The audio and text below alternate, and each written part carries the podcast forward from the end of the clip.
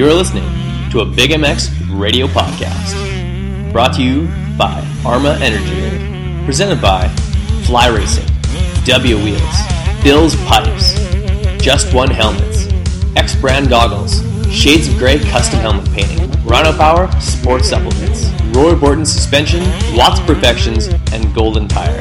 Simply the best motocross and supercross news from around the globe. And now, here's your host, Brad Gephardt.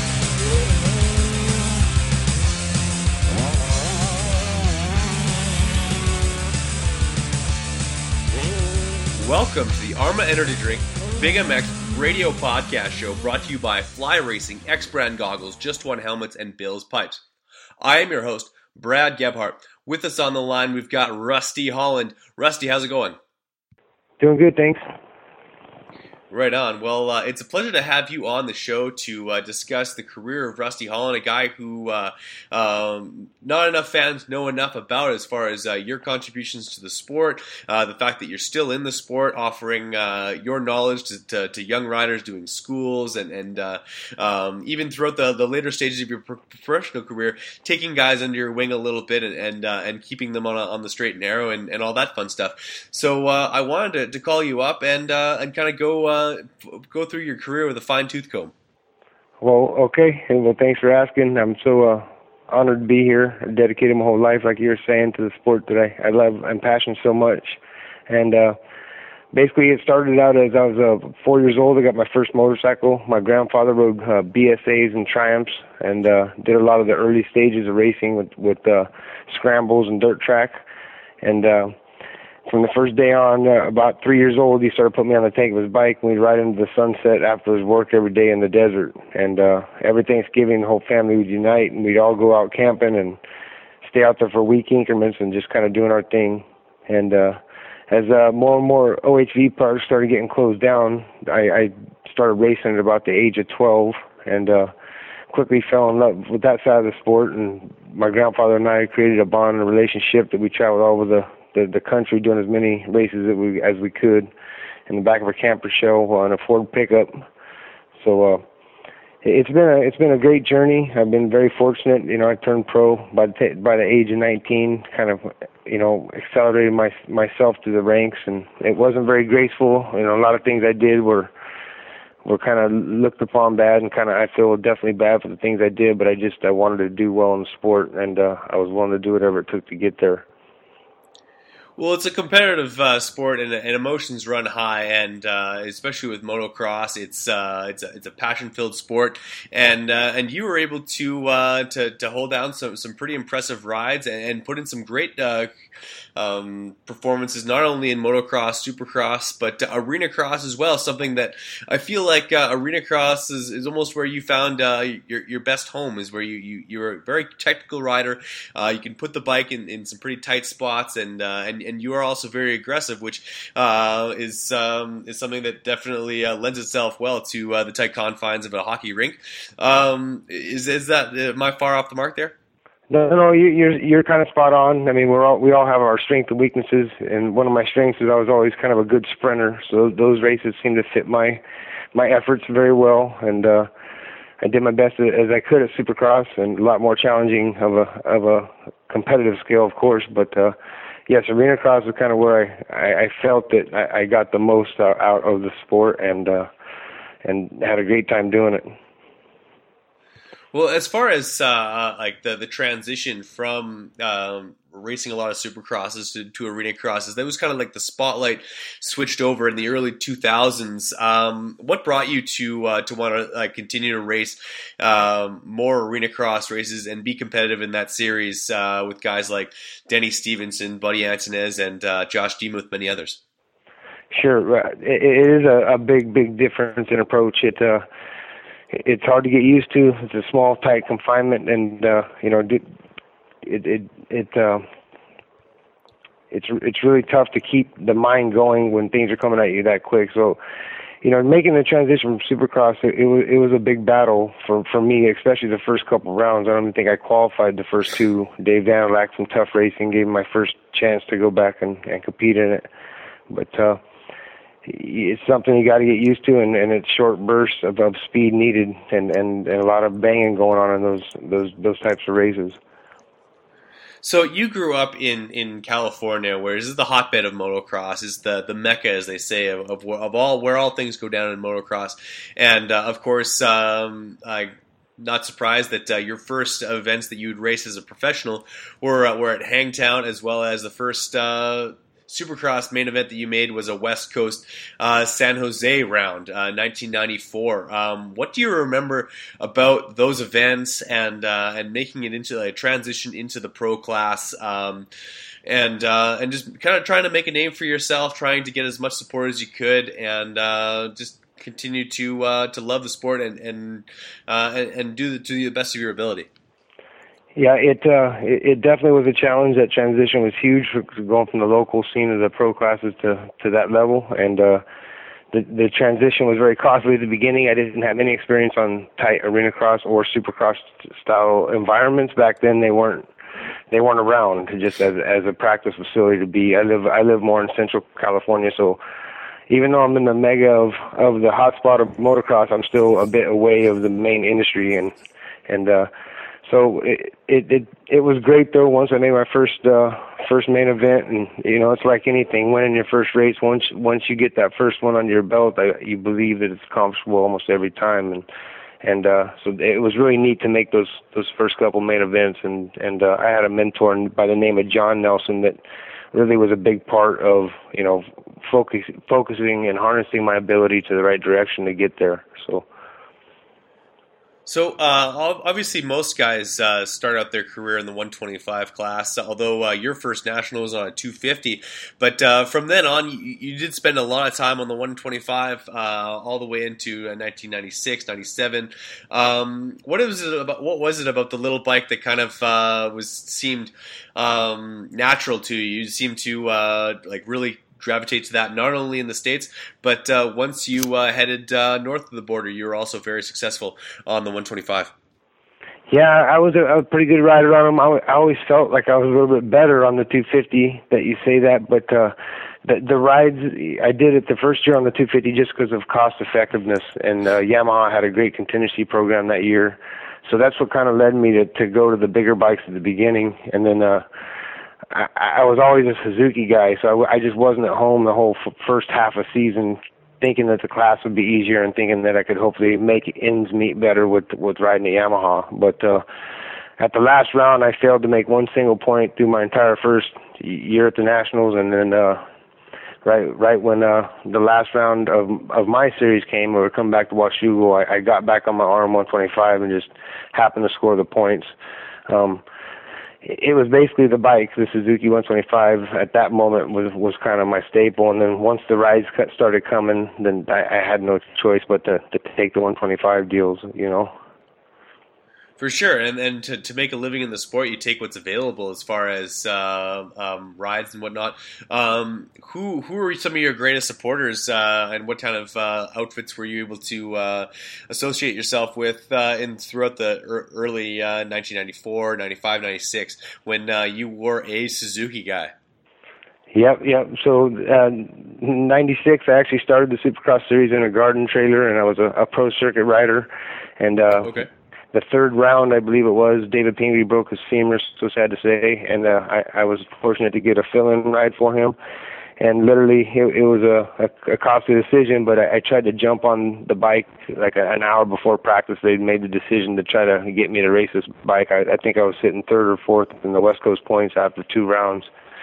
So I was going to try to transition under Kawasaki, and it that that that night didn't go too well. I didn't even qualify into the the main event. I really struggled out of the gate on the bike, but uh, obviously a big transition from going. I mean, I had great bikes being a privateer, but that that was kind of a whole nother level. So, you know, that that it all came so fast. So '94 I turned pro, and '90 '96 I got that ride, and then uh, I kind of hurt my shoulder and. uh they decided to go with a different rider the next year, and I underwent shoulder surgery.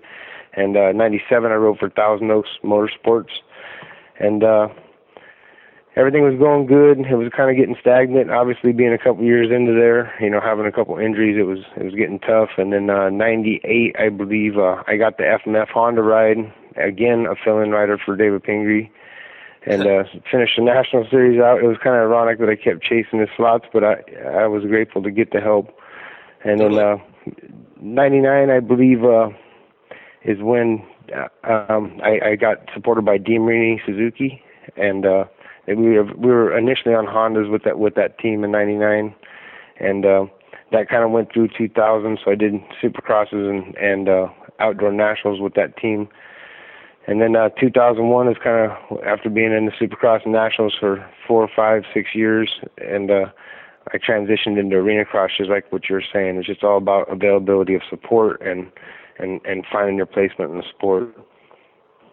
For sure, and uh, dialing back uh, just slightly to uh, 1997, uh, in April 26th, uh, you were able to uh, be one of the few guys who have like a, kind of like a, an exclusive club of guys who qualified for both the 125 and 250 250 Supercross, placing I, I, believe a career best fifth place in the 90s in the the um, in the 125 class among guys like uh, Sean Parolio, Mike Metzger, Tra- uh, Travis Preston, who at the time was on, I believe, a Chaparral Yamaha, um, or maybe that was uh, 97. He's uh, Oh, he's he's triple uh, Moto Triple X. That's terrible. Uh, but uh, Kevin Windham takes the takes the top spot on that night, and and you're fifth. But you also put it in the 250 main uh, the very same evening, like uh, showing skills on both the 250 and the 450. And of course, 1997, uh, not exactly a phenomenal year for the Green Machines. Yeah, yeah. 97 was a tough year, but uh, the, qualifying for both those classes one time was was very honorable. I was I was super stoked to do it, and I was kind of so spastic on the Supercross track. It was almost like the more I got to practice it and and wear myself down on and get better at the at the tracks, the better I was. So. Uh, like I said, that that night I was able to get the fifth and 125. I felt like I had more track time than anybody. I don't know what year they stopped uh, letting people try to contend in two classes, but uh, I enjoyed it. So for sure, I think uh, I think they might have gone away with that um, right around maybe 2003 or 2004. I know Jason Thomas was uh, a guy who who did uh, who did that on, on, on occasion, able to make it into both. Basically, uh, collect the uh, entrance money into making the main uh, in the Ford 250 class, but uh, tough to to go race a main event and then basically a commercial break later, right back out onto the track racing in the in the next class. But I want to ask you about those 1998 um, FMF Hondas. Um, like you're, I don't know, like the you've heard all kinds of things about those bikes. It was the first year uh, of the aluminum framed Honda 125. Uh, some people say those engines were super slow. Um, uh, I, I, know Steve Matthes was a was a mechanic on the team. He had mentioned that uh, they were um, pretty like the, the team itself was like uh, not maybe not so well put together. But uh, what was your take on that whole deal? No, no, it, it was. A, it, it's funny how you explain the the error. To me, you know, was, I was just appreciative to have a ride again, and and it, it was weird. I was I was sleeping on bed mattresses back in, in the middle of Ohio because I didn't want to buy airline tickets with all the mechanics and staying in the truck. But I was very grateful to be back there with them and their efforts, you know. And uh, they had a lot of honorable people running the team, you know, Bobby Moore and and uh, but it, it was a cool experience. Obviously, I got to meet a lot of nice people on the team and briefly coming into that that opportunity filling in for Pingree again. Um, actually, I, I was a, a durability and also an R and D writer for Honda. So I, I was very familiar, and my my obligation to Honda was to ride the stock bikes at the Nationals. So there was a brief period I was actually riding the stock version of it. So when I got on the FMF Hondas, it was night and day, right? I mean, I, I felt like I had a fast bike then, and uh, but um, it, it was good. I mean, I I felt like I got two good starts on it, and I mean, I, I did what I could on the bike. I definitely wish I could have had a little bit more times, but it, all in all, it was a good good effort. No doubt. Uh, like uh, your, season's best finish was Millville, a track that's uh, not too far from me, and uh, must be a track that uh, kind of agrees with you. Uh, maybe not as much the sand whoops, but the rest of the track, really nice soil, and you can let that 125 sink for sure. It's a lot like West Coast terrain. I'm more of a hard pack rider and, and, and like to slide around a little bit more. So that and Unadilla and Binghamton, you know, there's certain tracks that really fit fit my style. I know a lot of them still aren't on the circuit. I like Gainesville a lot. I got to go there one time, but uh it, it it was a cool experience to go to all, all the different dynamics of tracks. It's one thing to be good, but it's another thing to be good on all terrains, you know. Absolutely, yeah. It's uh, be um, versatile, and that's something that you had to uh, tap into once you headed north to Canada. Because if you've raced Nanaimo, you realize that that is basically um, that soil is from the moon. Yep. Um, there is no tire that that uh, runs well on that. But then you also have uh, I'm not too, too sure if you ever rode Gopher Dunes, but there's a couple other sand tracks out on the east, and then you've got Overton and uh, Walton, and then in the middle you got Grunthal, which is kind of like a clay sand mix, perfect soil. We love it so much, but uh, you got to be able to ride everything, and uh, you proved that to be true when you were uh, chasing around guys like Darcy Lynch. Yep, and and let's not forget Wall and Blair. There's many many strong athletes. That it was a big eye opener, and I don't care who went up there. It would have been very tough, very tough to beat those guys. No doubt. How uh, how was that uh, switch to uh, to racing up here in Canada? And uh, like originally, what what team did you come up here with? Well, originally it was uh, Bill McLean, and I was so lucky to know Brad Hagseth. We were we were like really good friends, still are, and uh, we we we were on the team with Dean Reaney for a prior couple of years. Obviously, him being the Northwest boy and Dean Reaney being out of the same place, they they had a great interrelationship and and effort going. So uh, I got brought into that deal and the Canada deal kind of by Brad, and uh, so Bill McLean and, and and the McLean family took me under their wing. I wrote for Pacific Yamaha, so Nanaimo was my first uh, first race for him, and it was a it was a mutter, and I got so lucky to hole shot it. I'll, I'll never forget. There was a bunch of four strokes. It was kind of the era when the 530s and stuff were coming around the bigger bore bikes, and uh, it, it was a it was a cool experience. I really enjoyed that track too. There you go, and uh, of course that was, uh, I believe, the year that you first came up uh, racing full time was uh, Doug Dubach's uh, rise to uh, attrition here up in Canada, whooping up on the boys on a, a not so stock Yamaha 400 or four or whatever the heck the engine was, and ended up being. Hey, well, had that. You, you're saying? I believe so. He had a four, yeah. that was the first year that he came up on a four. Yep. It was a 426, but uh, I think he was um, that was doing he, research he was, and development for Yamaha, so that could have been anything under the hood. Yeah, for sure. And and I don't think I ever raced him up there. I raced him a lot of the four stroke nationals eh, here in the yeah. states, but uh, but uh, yeah, I, I was just right behind him maybe. Well, the the four stroke nationals are, are, something that uh, don't uh, get nearly enough attention for. There's a lot of riders who uh, made a, decent living race uh, racing the four stroke nationals, and uh, um, and even contested for a lot of uh, championships. Guys like I've, I've, had on the show, like Mike Young, and even the the, the series' um, coordinator Don Schneider. What, what, were some of your memories of, of racing four stroke nationals, late '90s, early 2000s? Well, like I said, kind of favoring the bigger bore bikes once the 400s came, and, and I, I transitioned right with them. I was so fortunate to get one of those when they came out, and then I had a 426. And once the four-stroke nationals came out, it seemed like he, he was trying to jumpstart something a little early, which was great. You know, he was trying to get ahead of the game. I think recognizing that four strokes had their own placement, and uh, it, it was a great series as well. Just like Arena Cross, it was just another place to be able to go and and and be competitive and try to find the ride and and and make the events hopefully pay for your efforts of racing and you know that was always the most important thing to me is to hopefully and hopefully for everybody's same uh, approach would be is that you know we have to be feasible about what we're trying to take on and we have to be feasible uh, feasible about what we're spending so it was very important to me to find my placement and to where I could be the most effective and make the most money. And uh, so the the four stroke nationals were perfect for me. I mean, a lot of great competitors, but uh, he he had a great thing going there, you know.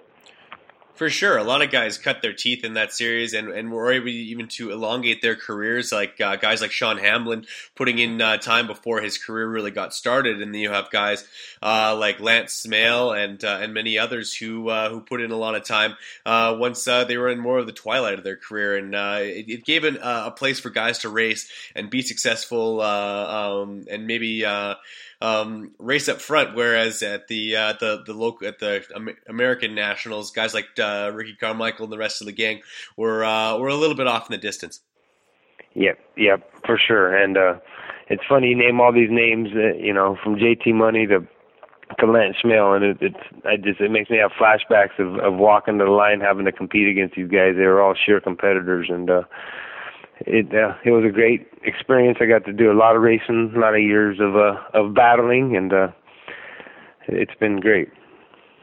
No kidding. Uh, like uh, I gotta think, uh, among those names would be uh, Jimmy Lamastis and uh, and maybe even Lena Zlansky.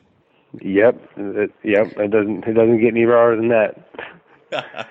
I've watched way too many uh, Canadian nationals on YouTube. Most of them are still on there. If you ever do take a chance to uh, to check those out on, on Guaranteed MX, um, that that uh, he's always uploading uh, different races and stuff like that. And um, so uh, I wanted to talk about uh, like some of the, the, the the races that you had in Canada, as well as the arena cross teams that you uh, competed with? Because I know uh, you were a bit of an arena cross specialist in the later part of your career, racing for Team Suzuki as uh, you competed with the uh, like. Um, I believe it was in 2003 or maybe 2002 uh, with the, the, the the Team Suzuki in, in arena cross.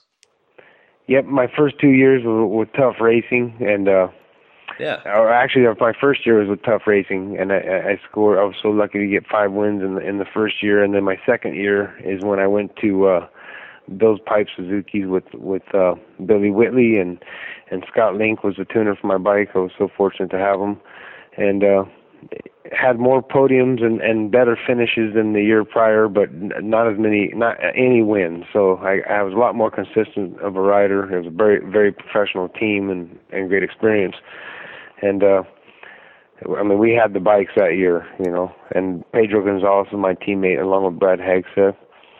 Um, so it, it, it was a great season, and uh, but uh, I ended up fifth in the in the series points with with that team yeah, it was really great. Like that, that's kind of like almost the. Uh, I guess now, like uh, arena cross is actually having a bit of a resurgence, but that's kind of like the golden era of arena cross. You guys had a lot of attention, a lot of great sponsors coming in and out of the series. You had a great team with with Hagseth and, and Pedro Gonzalez. And it's funny that uh, within two hours, I'm talking to two different guys that had uh, that had the pleasure of being uh, a teammate with Pedro Gonzalez. But uh, you and Mike Treadwell both doing so, and and yeah yeah, you, would raced with number eight on your bike uh, in, in, I believe in 2003, and then the following year uh, you came back on Kawasaki's uh, on a Valvoline uh, backed uh, Kawasaki 252 stroke, which uh, for my money that thing was fast. That, those engines, the the the Kawasaki 252 stroke, it's like a light switch. It was, and it was almost a bit too much in, in that environment. And uh, it's funny you say that because that's what we were trying to do all year long, is just get them smoother and where they hook up a little bit better. But uh, the 125 kind of struggled. I, I don't know. If, obviously, we all go through ups and downs, and you know everything affects our racing ability. And a lot of transitions were going on at that time in my life. You know, between buying a house and settling down yeah. and getting married, and so it's kind of weird how you look back and and and you think that things aren't aren't worrying you or, or affecting your racing ability, but in reality, that you know, the older we get, that that's basically the hardest thing to fend off is just you know being free enough to still be able to do it, right, and mentally. Yeah, absolutely. I, I, totally agree. I think uh, one of the things that may have held you back uh, as far as the, the 125 goes, like the 250 had that like low end grunt and it had that uh, like that hit that you could get over the the obstacles with the uh, like in, in, in a tight setting like arena cross. But the 125, like I don't know if you, you probably had a lot of you probably rode that thing both indoors and out, uh, just like practicing riding and stuff like that. That 03 2004 uh, 125, it loves to scream. It loves to be wide open, and that's really hard to do in, in arena cross. Uh, it's not as much a, a bike like a Suzuki uh, of that era that you could kind of um, like just place and put in spots and uh, be a little bit more successful that way. Uh, maybe something that would have held you back on the 125. I agree 100%. And uh, I could never get the 125 going in that environment. But uh, Suzuki's always had that snap, and you know I, they had great maneuverability, and, and uh, I fit the Suzuki very well Hey, this is Jake Weimer with Team Tedder Racing, and you're listening to Big MX Radio. We're going to commercial break. We'll be right back. If there's one item to be picky about, it's choosing the right helmet. I'm Andrew Short, and I choose the F2 Carbon from Fly Racing. You too can wear the exact same helmet I wear, Trey Canard wears, Jimmy Albertson wears, and many others. The F2 Carbon is a helmet loaded with details that make a huge difference in comfort and safety. Lightweight materials, phenomenal airflow, and a super comfortable sweat absorbing liner and generous eye port design to accommodate any goggle choice are just a few. And did I mention how super trick these helmets look? Straight off the shelf and onto the racetrack. If you are looking for one amazing helmet, look no further than the F2 Carbon from Fly Racing. For more information about Fly helmets and other products from Fly Racing, visit them on the web at flyracing.com. What's wrong, Jeff? I don't know, Jay. Well, you better fuel up with a nutritious breakfast with oats and bran. Oats and bran? I didn't think there was such a thing. That's what I used to think. Now, I start out every morning with a bowl of Emigos. For extreme kids like us.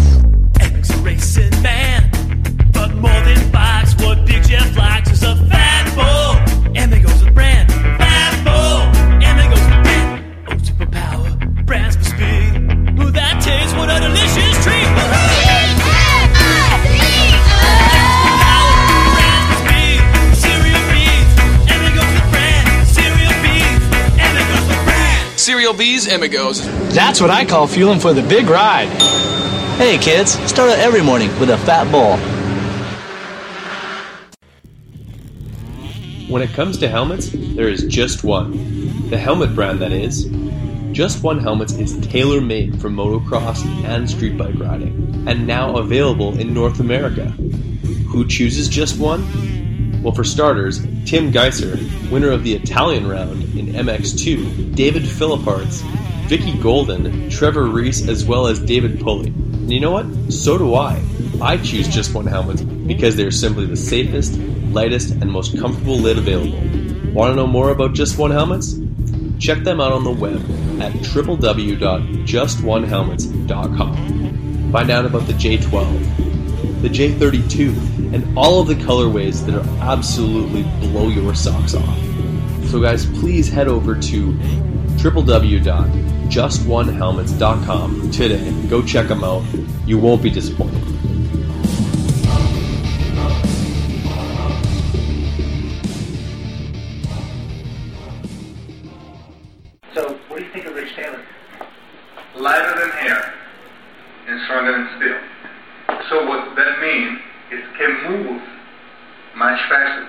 2014 X Brand Goggles is back and better than ever. From the Scatter X, Volcano, and Phantom Goggle, X Brand has the product to make you stand out on race day. The quality of X Brand products is second to none. Great lenses, incredible frame, and a strap that doesn't wear out. Great tear-offs, zip-off systems, nose guard, and more. Check out xbrand.com for all of the accessories and pricing.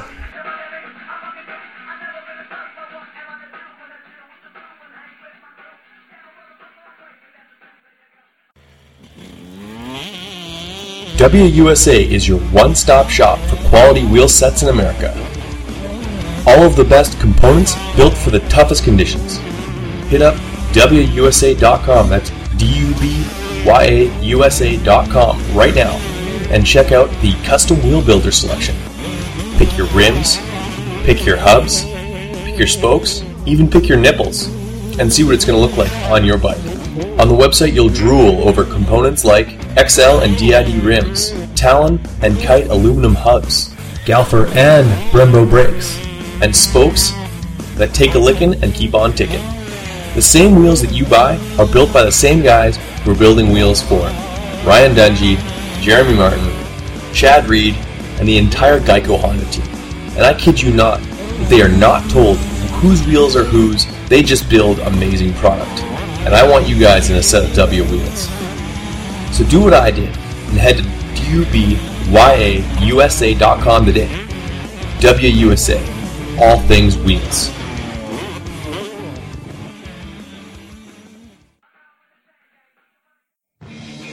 What's up, guys? It's time to talk a little bit about Roy Borton Race. He's the performance specialist, suspension, making a motor work, balancing a bike, or just maintenance, he's got the tools and know how to make sure that your bike is ready on race day or practice. Roy Gordon has strength in years of experience and the best technology and best tools at his disposal. Whether you're getting your forks redone, seals, or a full full blown rebuild on your forks or, or shock, call up Roy Borton today at 204 633 2722. Bill's Pipes, the home of legendary performance. Since 1974, Bill's Pipes has been providing motocross and off-road riders the performance they need. Two-stroke or four-stroke, Bill's Pipes has the exhaust system for you. In recent years, we've seen a resurgence of the Bill's Pipes brand, and that's great news. And that's great news for motocross racers everywhere. For four strokes, Bill's Pipes brings the RE13 to dominate the fight on any brand. For you two stroke guys, the MX2 Bill's Pipes exhaust system is the right one for the job and comes in works, nickel, and the all new cone look finish that'll turn heads all day long. Head to billspipes.com right now and get the same pipe used by Billy Laninovich, Vicki Golden, JMR Suzuki team, Jesse Pierce, Nico Izzi, and David Cody. Bill's Pipes is craftsmanship at its finest. So go with Bill's Pipes and never settle.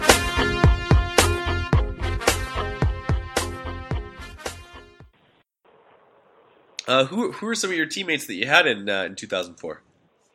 Uh, 2004. Um, it, it was. Um, I, I believe it was actually Jason Thomas and uh, the New Mexico kid. I'm going back to the name uh, Johnson. Um, Kevin Johnson, no, um, Isaiah, the- Isaiah Johnson. There you go. Isaiah Johnson and, and Jason Thomas. 69. Yep. Fair enough. So and All right, cool. Team Tough, you know, what was so cool about the Arena Cross Series is my first year I was designated, my mechanic was Keith Bowen, and uh, obviously growing up watching him ride, and he, he gave me a lot of experience, and he was actually my mechanic both the first and the third year of Arena Cross, so we had a great time together, and then uh, did a lot of fun things. It was kind of a community that it was like a we used to call it the traveling circus because everybody was was so tight, you know, and and friendly. It was sometimes hard to race uh, people to your sure want because you you were such good friends with every guy off the track, right? And and it, from Josh Demuth to Darcy Lange to Hagseth, to, I mean everybody were good people, kind of that had already been through the ranks and humbleized, and you know sometimes I believe it was a bit costly to all of our uh, efforts at the at the series, right? Everybody just kind of fall in place and not contest things sometimes, right? Absolutely, it's one of those things where, um, like you guys, like you're you're such great friends off the track. I think Canadian Nationals and Arena Cross are, are very much similar that way. Is that uh, it's such tight confines in the uh, in the paddock, like you guys, and and it's also a friendly atmosphere where guys will kind of uh, hang out with another team, or you, you don't feel uncomfortable like kind of standing over by somebody else's truck, uh, unlike Supercross where that's kind of it's kind of frowned upon or whatever. Um, but because of that, like maybe on the racetrack, um, like you maybe, maybe give each other a little bit more space or a little bit more uh, like there's there's there's less um, aggression between each other, knowing that like oh well Darcy's better than me, so uh, I'm not going to fox with him too much and stuff like that. Exactly, exactly. But uh, it, it was very cool. I mean, my first race I ever went to, I got to see uh, Buddy Antunez on an R&D 80, and uh, he, him and Jeff Dement were both riding for uh, Dean over there R&D, and uh, Yeah, it was so neat to to have pictures of of me standing next to him, right? Because I started so late, and and it just uh, it was like a fairy tale. Well, that, that that's what I was, was going to ask you. Like starting at such a young age, or starting at uh, racing at an older age, uh, you had a lot of catching up to do. Uh, who are some of the guys that you would uh, race against, or uh, that you kind of aspired to be like when you first started? A guy like Buddy Antunez, who, uh, for all intents and purposes, in the late uh, '80s was. Uh, the Adam Cianciarulo or the uh, Austin Forkner of, uh, of of that era. He was uh, basically a full factory '85 rider. Yep, and uh and trust me, my eyes were big as grapefruit when I when I saw the setup, right? And uh I rode the, an RM80 and and just was dying to get a sticker, right, to put on the gas tank.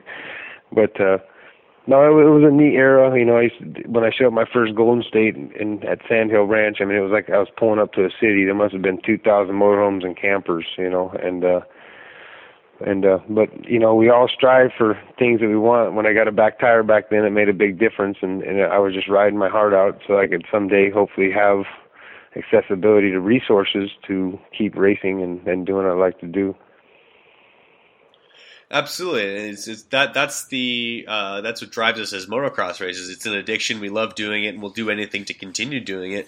And uh, and you were able to uh, and turn a passion of motocross into a uh, a successful career that spanned uh, almost over 15 years of competitive career from 1994 all the way up till uh, 2007, where and you you basically you, you chased chased the money a little bit. You, you chased wherever um, you could you could race to make a living. You'd go do that. If it meant going to Canada, you'd go do that. If it meant racing Supercross, you'd go do that. Uh, Four stroke nationals, arena cross, um, a, uh, a journeyman of sorts, but. Uh, like most, like the, all that really means to me is that uh, you really truly love doing it, and you wanted to to do anything to continue racing. Whereas some guys, if they say if, if I can't make it in Supercross, I don't want to do it at all. And uh, you didn't carry that uh, mentality. You you carried the mentality that I'm going to do this at any capacity. And uh, I think you saw more of the motocross world because of it. Yep, and. And, and thanks for recognizing that. And you know, a lot of it's to do with me starting at such an early age, and and these kids are starting so early, which is needed. I mean, the evolution of of how the sport's progressed and uh, the new standards that Carmichael's brought into the to the industry is is uh you know, but I'm not burned out like most, right? Like all mine was self chosen, and that's what I have to be real careful with my five year old. I've chosen it from the beginning, and, and I wasn't really even born into it. You know, he he he on the other hand is is starting to you know he's seeing it from the inside out, you know, from the beginning, right, instead of the outside in, and. uh but it's been a great experience. You know, he's riding a PW50 now, and and uh, my time spent at the tracks, of course, training most of the time. But he's always my sidekick. You know, doing laps with me. Last year, we probably logged in 180 hours. So, uh, having fun with it. No doubt, and uh, that's what the next thing I kind of wanted to jump into with you was uh, like passing on your knowledge to uh, younger riders. I like I got to imagine even uh, when you were a, a member of the uh, of the Tough Racing team in in 2004 with uh, guys like Isaiah and and uh, JT Money, uh, passing on, on knowledge to those guys as you're kind of the veteran racer. Those guys were just um, like they were just getting making their way in the sport and then uh, now you you also uh, you do a lot of training you're passing on knowledge and you're uh, cultivating new talent uh, that will one day fill the gates of a supercross near you Yep, hopefully, and uh, I, I have a lot of love and passion for it, and I try to uh, use that energy through my riders. And uh, I was so fortunate to have a, a sales job. I, I ch- I've chosen to be in the dirt. I want to be where I came from and where the energy is produced from, and that's why I'm here at the spot I'm at. Right on. Well, what exactly uh, is your uh, is, is your your occupation right now? I uh, I work for a company called Davis Motorsports, and uh, okay basically we we sell product at the track. So we we uh, did last year a lot of the Loretta qualifiers and all the King of the West series, which pretty much covers from uh, Sacramento down to to San Diego and different uh, series of races, um, qualifying for the Mammoth series, and then we did a lot of the Loretta's qualifiers. So I do that along with my training with with my students, and uh, and uh, I'm pretty much a household person. I take care of the kids. I you know, my boys in kindergarten, my daughter's in fourth grade, so uh, I'm continuously on the move throughout the week. Got bikes loaded, chasing kids down, and trying to get them to doctor's appointment and soccer schedules. No kidding, you're a busy guy uh, from from sun up and sundown. What's uh, your most rewarding part about uh, your day to day activity, as well as uh, coaching these riders and seeing that kind of aha moment when they uh, when they realize uh, what you're trying to teach them is going to get them to that next level? Well, it's uh, it, you know, we're we're all here for the same reason. We we we've had some type of experience with with two wheels and.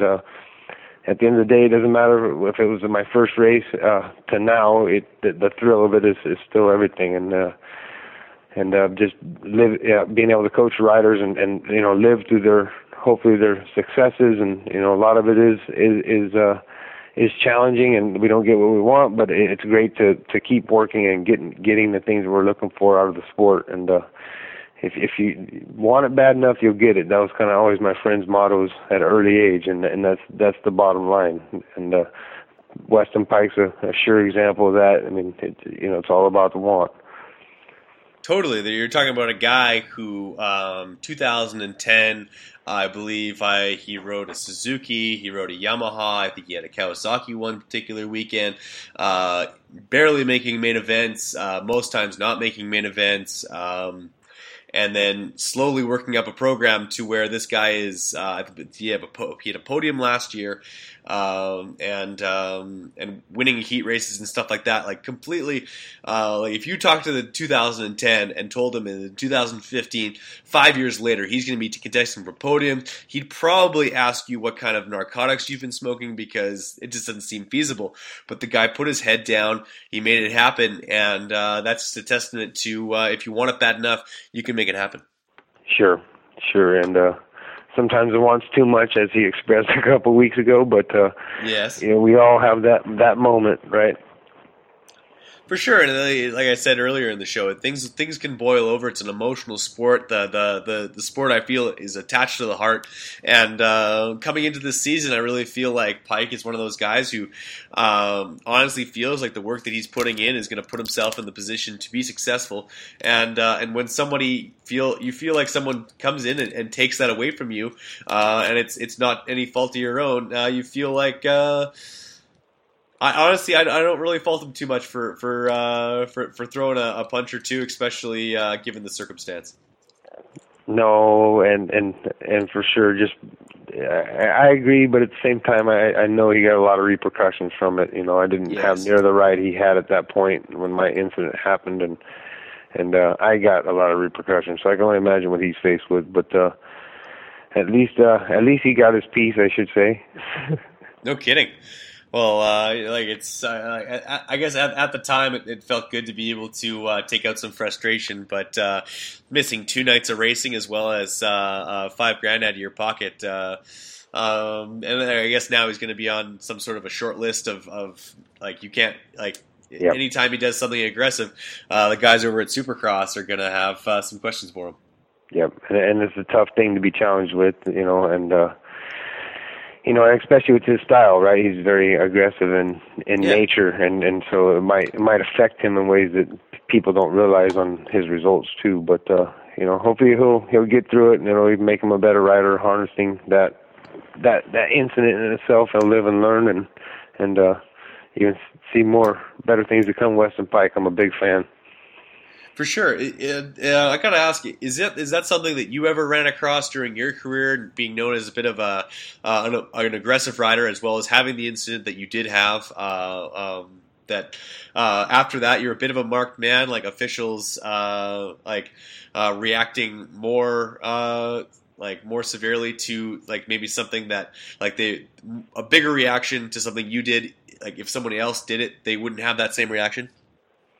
Uh, yes and no. I mean, kind of, you know, that was the only bad thing that really happened in, in at the pro level. You know, besides the pit board thing with Lessie, but, but, uh, and that wasn't that big of a deal. But it just, uh, a lot of the, and I should say, foolish things that I did at, at a younger pro career, kind of that it followed me. So it it wasn't so much of what I did at the pro ranks. It was kind of the, the effort I put in at at at the semi-pro ranks. There's a lot of the high-profile arena crosses and money races, and you know, so like even though a lot of the supercross guys were at the races, I would challenge these guys at other style events, and and uh, but yeah, I, I kind of got marked, and, and and it was it was good and bad, right? Because a lot of times I didn't have to deal with certain things, but like you were saying, you, you, there are certain people I still never messed with. It didn't matter if it was Mad Mike Jones to you know, he was a great guy to Lemastus to you know to Huffman up there in Washougal. You know, there's certain guys that, that you just won't be able to overdo. You know.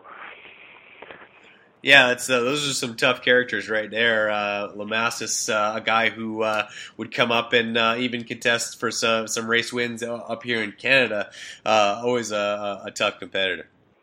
Yep, for sure, for sure. And uh, he, he was a cool guy. I had a opportunity to hang out with him for about a month, man. We went and did a bunch of riding, him, me, and Lance Smail, and so in Hagseth, and so I mean, I was very fortunate all the different characters I met and friends that through the through the lifetime, uh, you know, daily people just pop into my mind what they're up to and and uh, how they're doing.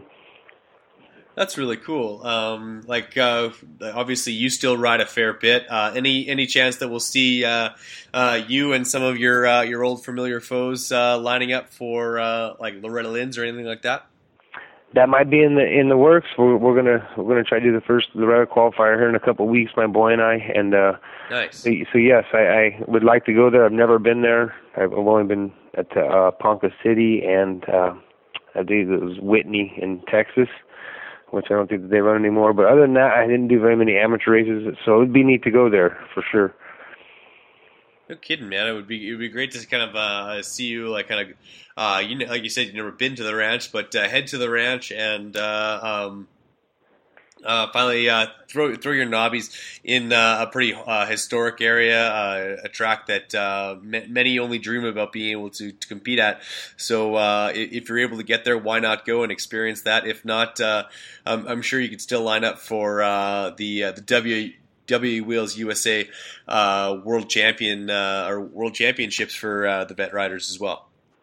Yep, yep. Hopefully this year, and my my motto lately has been in my own head is 41 trying to make one more run i've been trying to get back in shape and and get everything the equipment lined back up i'd like to i'd like to have a solid year racing as as i always would like but uh we'll see if everything goes as planned well, I think what we got to do is we just got to book you and Treadwell uh, a flight and get you up to Grunthal for a local race.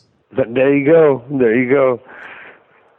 I'd love to or, do it. Or even, uh, or even an age class at uh, at Walton. Uh, I know the two of you uh, uh, chase each other around that cir- that circuit uh, in the early 2000s as well.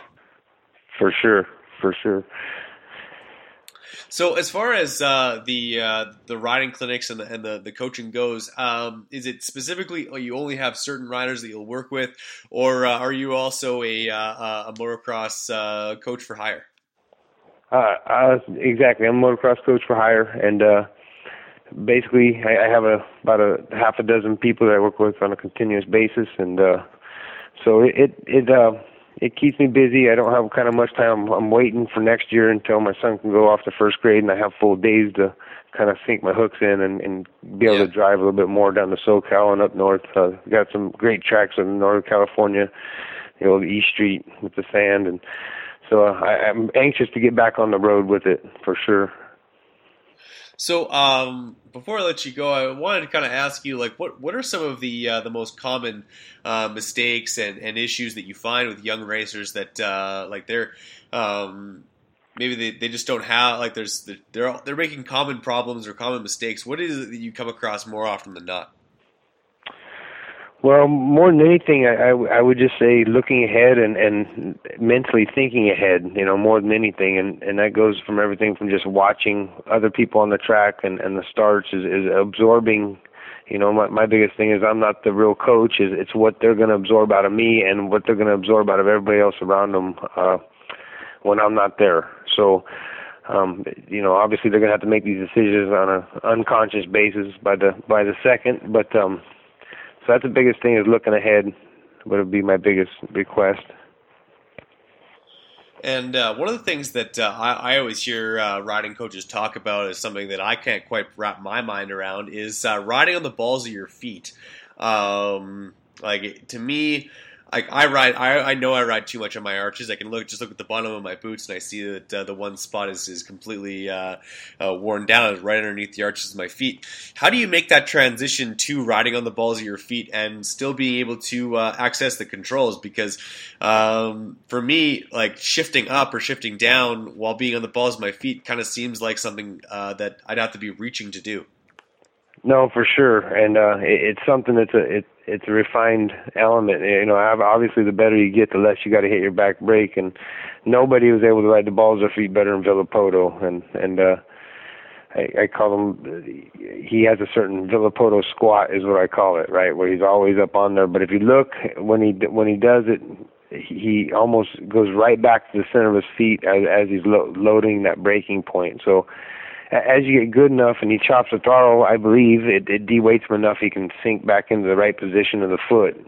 So to, the transition is going to be everything, and the more authorized we can get cutting the power and going to the braking point, the, the easier it is.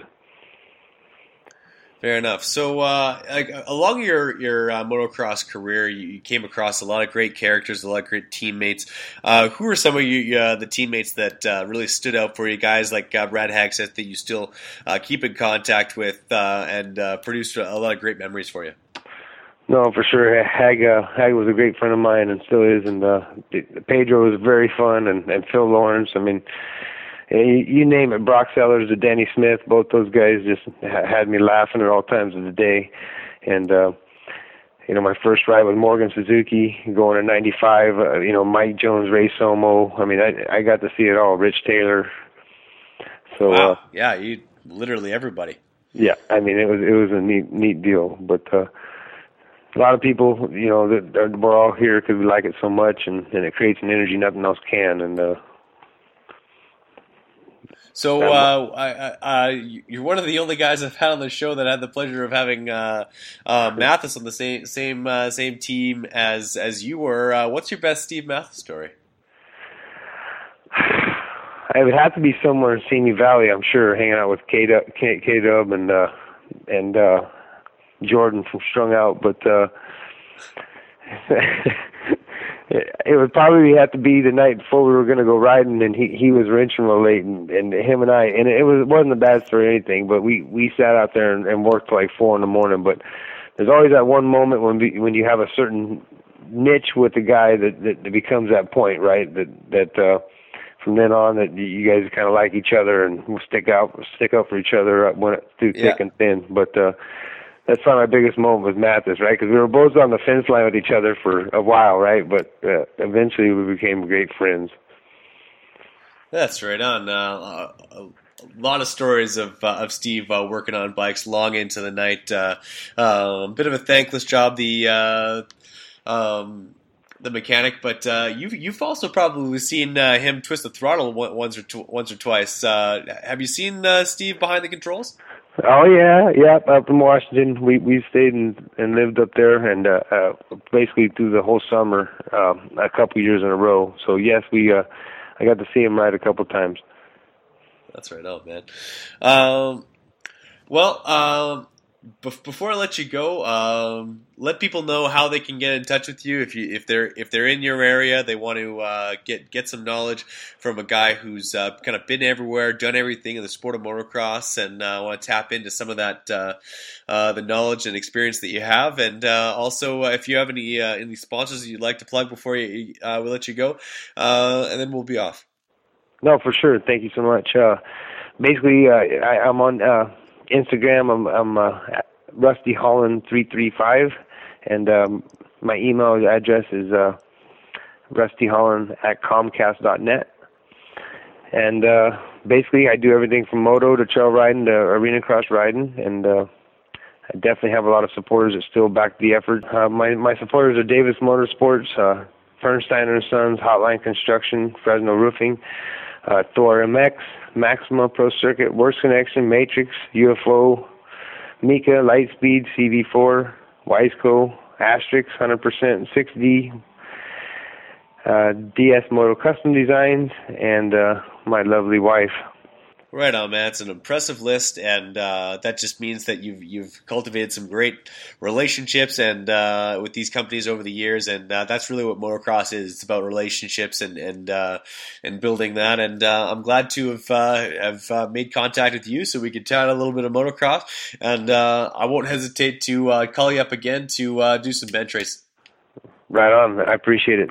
You guys all, all have a good day. Thank you for listening to the Big MX podcast, brought to you by X Brand Goggles. Be sure to check out our archive for episodes you may have missed. Check out our website at bigmxradio.com for more content.